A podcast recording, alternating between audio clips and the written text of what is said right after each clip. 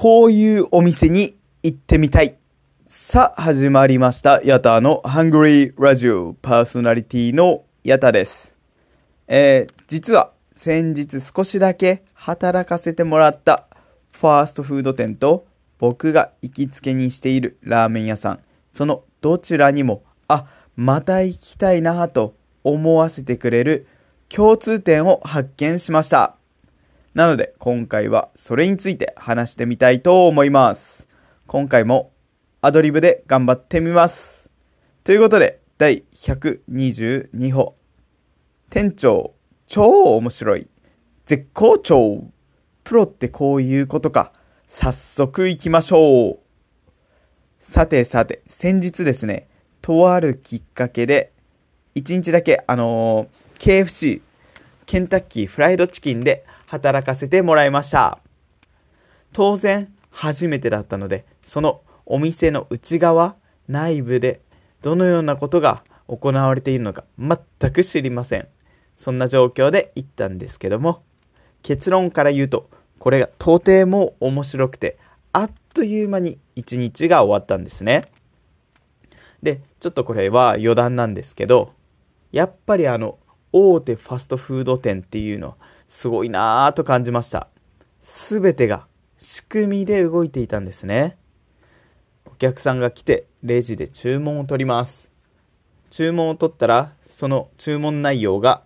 調理場にパッとモニターに映し出されて、それを見てハンバーガーを作ったり、ポテトを揚げたり、チキンを焼いたり、そのすべてがこうなった時は、じゃあこれをするというふうに仕組み化されていたんです。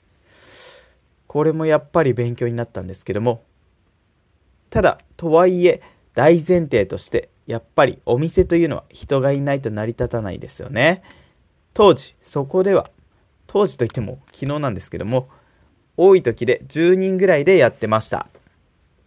ただ、やっぱり責任者の女性の方がいらっしゃってですね、僕はこの女性の方に初めてお会いしたんですけども、とても参考になることが多いというか、勉強をさせてもらいました。例えば、この責任者の方、定期的にお店の中を回ってですね、一人一人に笑顔で声かけをしているんですね。お客さんに対してももちろんですし、働いてる従業員の方にも一人一人体調を確認したり、何か困ってないかと笑顔で聞いてるんですね。そしてお客さんが入ってきた時には一番大きな声で、そして爽やかな声で、いらっしゃいませという具合にやってらっしゃいました。めちゃくちゃかっこよかったですよ、本当に。はい。まあ僕ももっともっとやらないとなと思わせてくれる、そんな声を聞いていると、こっちも、いや、負けてらんないな、と思ってですね、あの、一日だけですけど、最後までその、いらっしゃいませだけをうまくなろうとしてた気がします。また、ただ、それだけだと他のお店でもやってるとこは多いかなと思うんですが、この責任者の方、働く環境を作るため、めちゃくちゃ楽しいジョークを交えながら、あの、お仕事をされてたんですね。洗い物にしても、よし、じゃあタイムレースでやってみるか、とか、掃除の時も誰が一番綺麗に磨けるか、とか、そういうゲーム的な要素を入れながら、従業員の方にもお仕事を振っていましたし、それだけではなくてですね、あの、会話がまあとにかく面白かったんですね。相手を立たせながら何かこう勇気づける言葉、そしてちょっと笑顔にさせてくれたり、お茶目なところを見せたりとか、本当にそういう一つ一つが勉強し、になりました。勝手に、いや、もっとやんないとなぁと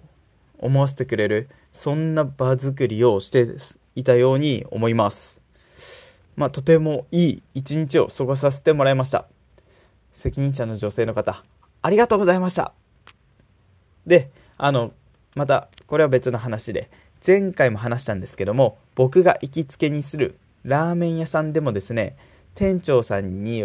同じことが言えると思ってまして、あの、誰よりも声を出してるんですね。で、普段こう対話してる時はとても低い声でダンディーな声なんですけども、いらっしゃいませ。ありがとうございました。またお願いします。ここだけは高めの声でよく店内に響き渡るんですね。多分、そこではもう名物になってるかなと僕は勝手に思ってますけど、とにかく場を盛り上げるということを一番に考えられているのかなと思うんですね。と思ったらすぐに働いている方にこここうしてくれるとか指示を出しててですねその口調も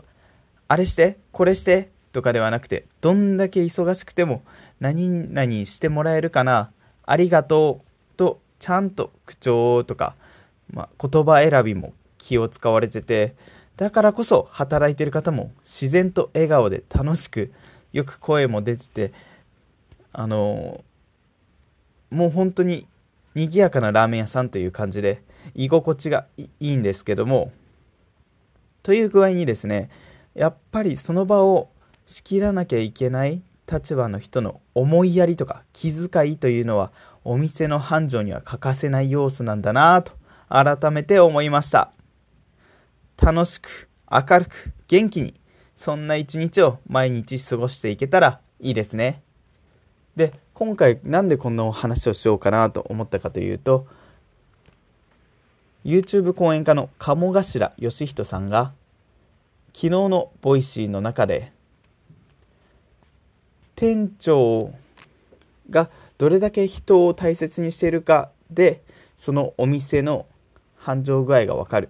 というようなお話をされてたのであまさに今の自分にぴったりだなと思って話をさせていただきました。ということで、今回は繁盛するお店の大事な要素だと勝手に僕が思っていることをお話しさせていただきました。ヤタのハングリーラジオお聴きいただきましてありがとうございました。あざした。ではまた。うーん。バイ。